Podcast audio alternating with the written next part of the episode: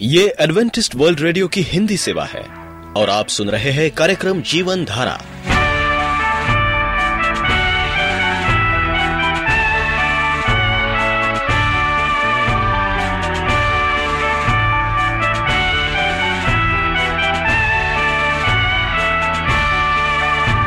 कार्यक्रम जीवन धारा सुनने वालों को मैं स्मिता और मैं अमित हमारा प्यार भरा नमस्कार।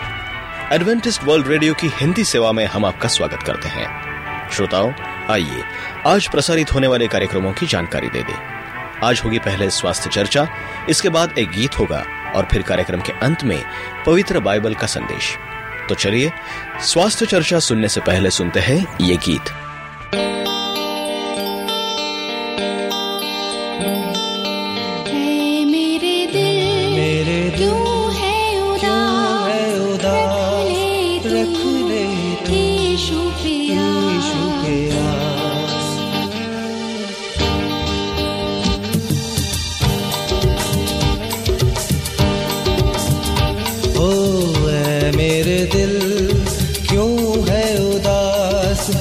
रख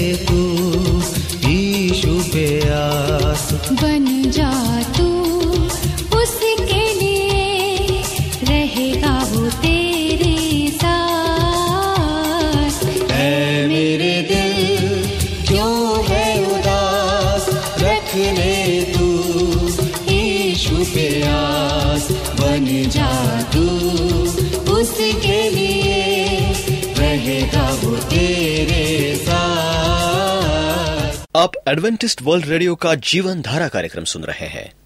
यदि आप पत्राचार द्वारा यीशु के जीवन और उनकी शिक्षाओं पर या फिर स्वास्थ्य विषय पर अध्ययन करना चाहते हैं तो आप हमें इस पते पर लिख सकते हैं। हमारा पता है।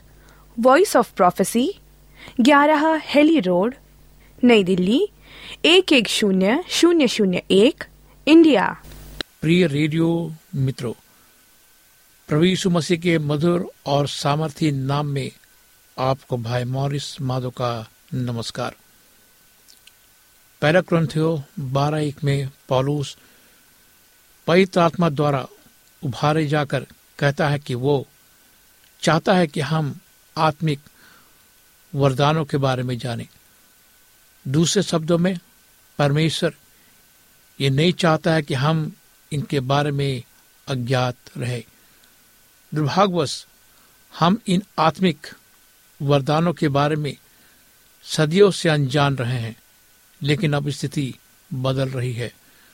पवित्र आत्मा इनके बारे में प्रकाशन को बढ़ा रहा है, ताकि कलीसिया में उनको अपना उचित स्थान प्राप्त हो सके। आत्मिक वरदान ज़रूरी है, और उनके बिना हम काम नहीं चला सकते। वे ऐसे सामर्थ्य हथियार हैं, जो आत्मिक गढ़ों को गिराने तथा विजय प्राप्त करने के योग है, वे संतों के हाथों में संसार पर विजय पाने के यंत्र हैं। इसलिए पवित्र सास हमसे कहता है कि अधिक से अधिक इन्हें पाने की धुन में लगे रहो। पहला ग्रंथियन चार एक। यहाँ पर धुन का शब्द जो अनुवाद हुआ है, वो है, परवाह करना। संपूर्ण हृदय से प्रोत्साहित तथा दीवानापन। ये वही शब्द है जो सिमोन, कनानी अर्थात धर्मोत्साही के लिए प्रयोग किया गया है। धर्मोत्साही जोश से भरे हुए थे। वे रोमियो को अपनी भूमि से खदेड़ने के लिए जोश से भरे थे। ऐसे लोग थे जो रोमी सिपाहियों को जहाँ कहीं भी पाते थे, वहाँ उन्हें छुरा घोप कर मार डालते थे। वे कट्टरपंथी थे। यही वो शब्द है जिसका वर्णन करने के लिए प्रयोग किया गया है कि अपने आत्मिक वरदानों के प्रति हमारा दृष्टिकोण क्या होना चाहिए? हमें उत्साही होना है। उनके प्रयोग के लिए धुन लगाना चाहिए। हम इनके बारे में शंकाशील नहीं हो सकते। या इनके प्रयोग पर रोग नहीं लगा सकते। इसके विपरीत हम जब उत्साह के साथ इनका पीछा करते हैं तो ये पारदर्शित है। हमें से बहुतों को खुशी देगा। संपूर्ण इतिहास में आत्मिक वरदानों के बारे में शिक्षा अक्सर अव्यवस्थित है। लोग इसे जन्म के समय पाए स्वाभाविक वरदान समझकर दुविधा में पड़ गए हैं। अलौकिक वरदान गायब हो गए हैं। लेकिन आत्मिक वरदान, स्वाभाविक वरदान जो जन्म के समय मिलते हैं, उसमें फ़र्क है। ये पूरी तरह से अलौकिक है। पहला ग्रंथियन बारह सात कहता है, प्रत्येक व्यक्ति को सबके कल्याण के लिए आत्मा का प्रकाश मिलता है। ये वरदान परमेश्वर की योग्यता की अलौकिक प्रदर्शन तथा प्रगटीकरण है। ये मानवीय क्षमताओं, गुणों के स्वाभाविक प्रदर्शन नहीं है। जब पेंतिकोस के दिन कलीसिया का जन्म हुआ था तो इसने अलौकिक में जन्म लिया था। उस दिन सभी ने पवित्र आत्मा में बपतिस्मा पाया था। अन अन भाषाओं में बोलने लगे थे लोग। अलौकिकता प्रदर्शित हुई थी। इसके पश्चात चंगाई, चमत्कारिक चिन्ह, अद्भुत कार्य सामर्थ्य कार्य प्रकट हुए थे। ये कलीसिया के स्वाभाविक जीवन के अंग थे। इस प्रकार यीशु के लिए उसके जीवन का स्वाभाविक अंग था, जब वो इस पृथ्वी पर था। यीशु के जीवन में जो प्रकट और आचर्य कर्म हुए वे पवित्र आत्मा के वरदानों के कार के परिणाम स्वरूप प्रकट हुए। प्रभु की आत्मा उस पर थी। यही आत्मा कलीसिया पर पेंतिकोस का दिन उतरी और उसने वही परिणाम लाया आश्चर्य कर्म चिन्ह, अद्भुत काम और शैतान थरथराता है। जब आत्मिक वरदान प्रदर्शित होता है वो डरता है कहीं आपको उनका ज्ञान ना हो जाए, आप उनका प्रयोग करना ना शुरू कर दे, क्योंकि ये उसके लिए हार को चालित करेगा। हम उसे कभी स्वाभाविक ज्ञान, स्वाभाविक सामर्थ्य स्वाभाविक क्षमता, चाहे वे शारीरिक तथा मानसिक हो, उसके द्वारा हरा नहीं सकते, क्योंकि वो एक आत्मिक व्यक्ति है। लेकिन आत्मा में, आत्म वरदानों की सक्रियता में हम इसे सदा हरा सकते हैं। इस कारण से आत्मिक वरदान महत्वपूर्ण है। पहला क्रंथियो बारह सात ग्यारह में पौलूस आत्मा के वरदानों की सूची प्रस्तुत करता है, जो सौ मिला के नौ है। जो गलतियों पाँच, बाईस, तेईस में वर्णित नौ फलों के समान है। आत्मा के फल पिता और चरित्र को उजागर करते हैं, जो उसके बच्चों की पहचान है। आत्मा के वरदान पिता की योग्यताएँ हैं, जो उसके बच्चों में देखी जा सकती है। आत्मा के नौ वरदानों में समानता उसे तीन वर्गों में बांटा गया है। पहला तीन वरदान प्रकाशन के वरदान है। जिनमें अपने आप में कुछ प्रकट करने की क्षमता है। ये बुद्धि का वचन है, ज्ञान का वचन, आत्माओं के परख का वरदान है। दूसरे वर्ग में सामर्थ्य के वरदान शामिल है। जिनमें कुछ करने की क्षमता है, इसमें आश्चर्य, कर्म, विश्वास, वरदान, चंगाई के वरदान शामिल है। तीसरा वर्ग प्रेरणादायक वरदान है। उनके पास कुछ बोलने के लिए क्षमता है। इसके कारण इनको मौखिक वरदान भी कहा गया है। वे भयस्वक्त थे और वे परमेश्वर के द्वारा चुने गए लोग थे। ये सभी वरदान अलौकिक है। वे उनको सबसे कल्याण के लिए दिए गए हैं। जो पैतात्मा से बपतिस्म पाए हैं, उनके द्वारा मसीह की देह सुगठित होती है। वे संसार में पहुँचने की यंत्र है। इनको आत्मा में देने के लिए निर्धारित किया गया है। तानाशाली के लिए नहीं, इसे प्रत्येक को दिए गए हैं। पहला ग्रंथियो बारह, सात, ग्यारह। अतः हम सभी अपने जीवन में प्रदर्शित होने की आशा कर सकते हैं, जब हम प्रभु की सेवा करते हैं। पौलुस ने परमेश्वर का धन्यवाद दिया कि वे किसी भी आत्मिक वरदानों के भाव में नहीं है। पहला ग्रंथियो एक साथ आपको भी इसकी कमी नहीं होनी चाहिए। इसके अलावा आप अपने जीवन में इनके प्रकटीकरण की आशा कर सकते हैं। आइए हम थोड़ा अब प्रकाशन के वरदानों पर गौर करें। जो बुद्धि के वचन, ज्ञान के वचन, आत्माओं के परख की वरदान है। ज्ञान का वचन। इस वरदान में अत्यधिक ज्ञान होने की समानता नहीं करना चाहिए। ये कोई सहज समता नहीं है।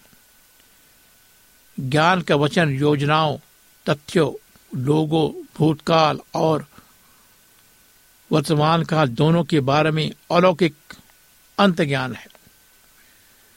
ज्ञान का वचन कहलाने में हाई एक सच्चाई पाई जाती है ये एक संपूर्ण ज्ञान नहीं है, लेकिन ज्ञान का वचन है जो संपूर्ण एक टुकड़ा है। इसी प्रकार शब्द वाक का हिस्सा पात्र है। इसी प्रकार ज्ञान का वचन किसी विशेष परिस्थिति के लिए परमेश्वर के ज्ञान का एक छोटा हिस्सा मात्र है। प्रीतियों काम नौ, दस, बारह में हन्ना नाम के किसने को तारतूस में के साउल के बारे में यीशु के द्वारा ज्ञान का वचन दिया गया। उसको गली का नाम बताया गया। सीधी गली। घर के मालिक का नाम यहूदा, जिस व्यक्ति से मिल है, उसका नाम साउल। ज्ञान के वचन सदैव विस्तृत रूप से मिलते रही हैं, हालाँकि कभी कभी विस्तार से भी प्राप्त होते हैं। हमने उस वचन को कैसे पाया है? वे तो काम नौ, दस कहता है, उसे इसका ज्ञान एक दर्शन के द्वारा मिला। इस वरदान को विभिन्न रूपों को में हम प्रदर्शित कर सकते हैं। या किया जा सकता है। वे एक दर्शन में सदूत की मुलाकात से, विवेक के वचन के आने से आंतरिक कल्पना किसी ब्रहा आंतरिक आवाज़ से आ सकते हैं। परमेश्वर विभिन्नता का परमेश्वर है। उसकी आत्मा अपनी इच्छा अनुसार इसे प्रकट करती है। दुर्भाग्यवश, हम सोचते हैं कि हमें मालूम है कि परमेश्वर कैसे बातचीत करने जा रहा है। हम उससे चूक जाते हैं। आकाश के गर्जन से हुई भविष्यवाणी को हम अक्सर नहीं सुनते हैं। परमेश्वर अपनी नई वाचा के अंतर्गत मुख्य रूप से इस तरीके के द्वारा बातचीत नहीं कर रहा है या करता है।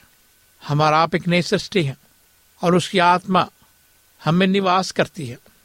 परमेश्वर की आत्मा हमारी आत्मा, अर्थात आंतरिक मनुष्य में है, हमारा आंतरिक मनुष्य के पास एक आत्मा है, जो उसकी आत्मा से बातचीत करता है। तब हमारी आत्मा के द्वारा एक वचन, एक विश्वास, कल्पना हमारे विवेक में भरना शुरू हो जाता है। ऐसे विचारों की समस्या यह है कि हम अक्सर ऐसी प्रतिक्रिया व्यक्त करते हैं, ओह, ये मेरा विचार है, ये मेरी कल्पना है। ये सत्य है कि सिर्फ़ आप ही हैं, लेकिन आप ही सिर्फ़ नहीं है। यह आपका आंतरिक मनुष्य, एक देवी सूचनाओं को एकत्रित करता है, एक ईश्वरीय सूचनाओं को एकत्रित करता है। सच्चाई यह है जिसके प्राण और शरीर समान रूप से नकारात्मक प्रतिक्रिया प्रकट करते हैं और आप तर्क करने लगते हैं। ये वास्तविक नहीं हो सकता। मैं ऐसा नहीं कर सकता, इत्यादि। लेकिन रुके, इसके बजाय सुने कि जो सूचनाएँ आपकी आत्मा प्राप्त कर रही है, उस पर विश्वास करें। आप ताज्जुब में पड़ जाएँ कि वो कितना सटीक है। जहाँ तक कि आप इसे बिल्कुल भी ना समझें।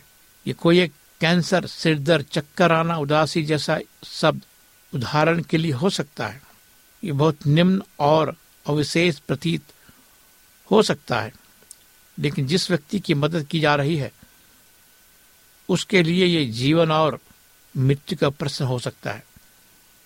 छोटी बातों के दिनों का तिरस्कार ना करें, परंतु जो अलौकिक ज्ञान आपके पास है उसमें आप कदम उठाए, चाहे कितना भी छोटा क्यों ना हो। जब हम आज्ञा मानते हैं और ग्रहण करते हैं तो हमें दिया गया है, जो हमारी क्षमता बढ़ जाती है। अब परमेश्वर हमें अधिक विशेष मार्गदर्शन प्रदान करता है। कई अवसरों पर मैंने अनोखे शब्दों को पाया है, लेकिन वे हमेशा सत्य रहे हैं। एक बार मैंने एक शब्द पाया, किसी के पास एक ट्यूब है जिसे ऑपरेशन के समय उनके पेट पर रख दिया गया था, उसके पेट में परेशानी लग रही थी और नाम स्वरूप पेट में गैस बन गई। और हम पाते हैं कि परमेश्वर इस प्रकाशन के द्वारा लोगों से बात करता है और हमें समझ में आ जाता है। जब दूसरे व्यक्ति को देखते हैं, परमेश्वर हमसे बात करता है, अब बताता है उस व्यक्ति की क्या परेशानी है। लेकिन हम बताना चाहते कि परमेश्वर आज सबको अपने महान कामों में इस्तेमाल करना चाहता है, वो चाहता कि आप परमेश्वर के दास बने और एक विजय का जीवन जिए और एक आध्यात्मिक आशीर्वाद परमेश्वर से प्राप्त करें, ताकि आप लोगों की सेवा कर सके। जबकि आप लोगों को देखेंगे तो परमेश्वर आपसे बात करेगा। और आपको बताएगा दूसरे लोगों की परेशानी के बारे में। बुद्धि का वचन। परमेश्वर का वचन, परमेश्वर के ज्ञान का यह भाग है, जो भविष्य के लिए उसके विचारों, योजनाओं, उद्देश्यों को प्रकट करता है। उसकी बुद्धि, उसका प्रकाशन, उसकी योजना बुद्धि का वचन, भविष्य के लिए परमेश्वर की योजनाओं के प्रकाशन के एक भाग, एक अंश है। बुद्धि के वचन में हम पुण्य कथन पाते हैं। परमेश्वर अपनी सभी योजनाओं का पर्दाभास नहीं करता है। सिर्फ़ वही जो वर्तमान के लिए ज़रूरी है, आवश्यक है आप इसकी तुलना एक वकील की सलाह से किसी विशेष अवस्थित परिस्थिति से कर सकते हैं। वो आपको सलाह के सब देता है। वो आपको अपने समस्त वैधानिक ज्ञान को देता है। लेकिन सिर्फ़ आपकी विशेष परिस्थिति में आपको सलाह देता है। कि आप क्या कर सकते हैं? परंतु बाइबल कहती है योना सोलह तेरह में, जब वो आएगा, अर्थात सत्य का आत्मा, जब आएगा तो संपूर्ण सत्य में तुम्हारा मार्गदर्शन करेगा। वो अपने ओर में नहीं कहेगा, बल्कि वो जो कुछ सुनेगा, वही कहेगा। तुम आने वाली बातों के विषय में बताएगा। जोन्ना सोलह तेरह में आप परमेश्वर के इस वायदे को पढ़ सकते हैं। परमेश्वर हमसे वायदा करता है। और यह आध्यात्मिक वरदान है परमेश्वर की तरफ़ से। ये सत्य की आत्मा पैत आत्मा एक आध्यात्मिक वरदान है। विश्वासियों के जीवन में जो प्रभु मसीह में विश्वास करते हैं कि परमेश्वर सत्य की आत्मा को देने के लिए तैयार है। और वो कहता है कि जब वो आएगा तो तुम्हारा मार्ग दर्शन करेगा, कि वो अपनी ओर से नहीं कहेगा, बल्कि जो कुछ सुनेगा वही कहेगा। ज्ञान का वचन वो माध्यम है, जिससे परमेश्वर अपनी योजनाओं को बताता है। ऐसे ज्ञान के वचन अक्सर एक भैंसवाणी के संदेश के रूप में आते, बातें हैं। अक्सर हमें सोचने के लिए बात करते हैं कि भैंसवाणी है। फिर भी भैंसवाणी को मुख्यतः सामत प्रोत्साहन, तसल्ली के लिए दिया जाता है। दूसरा क्रंथियो चौदह, तीन। पुरोकथन के लिए नहीं।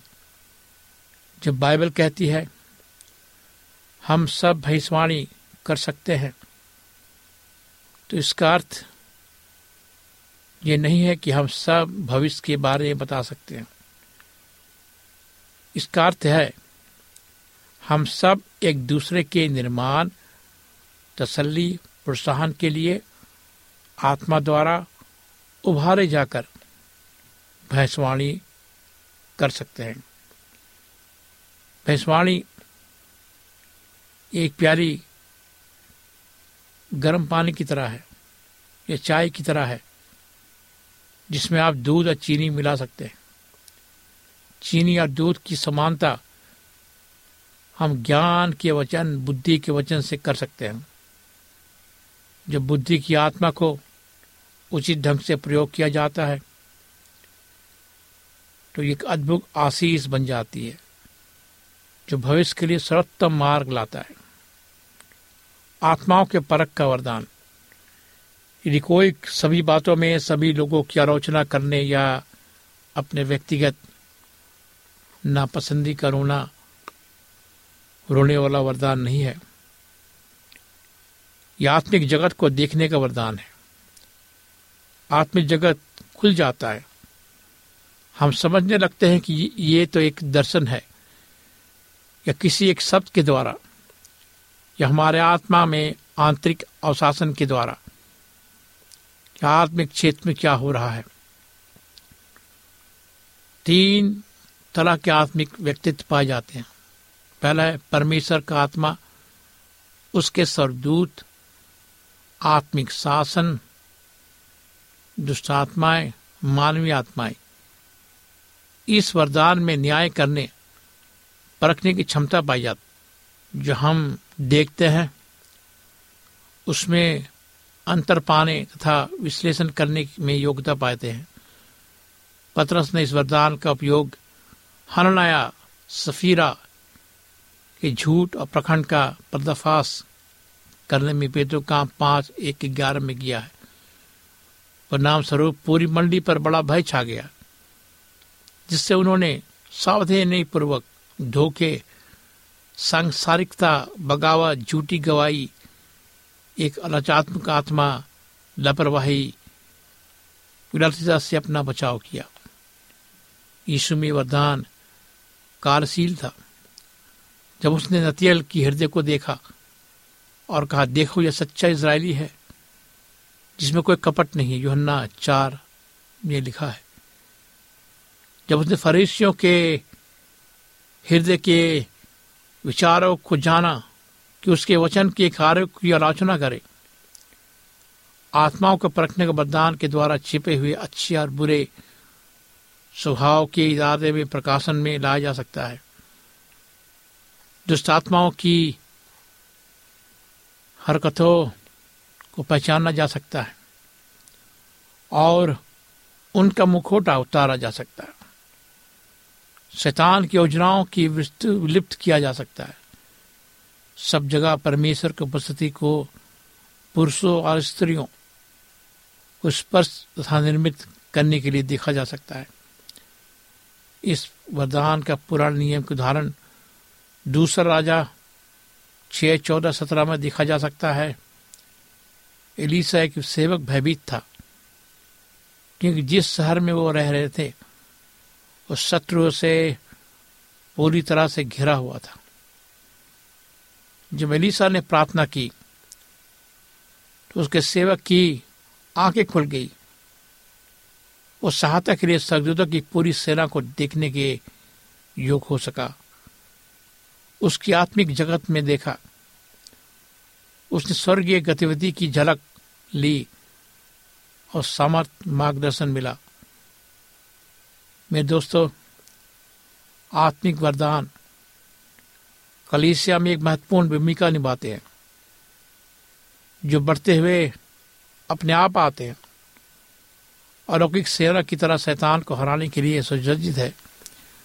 जब कभी भी शैतान अपना सर उठाता है, हम उसे परमेश्वर के वरदान के द्वारा भगा सकते हैं।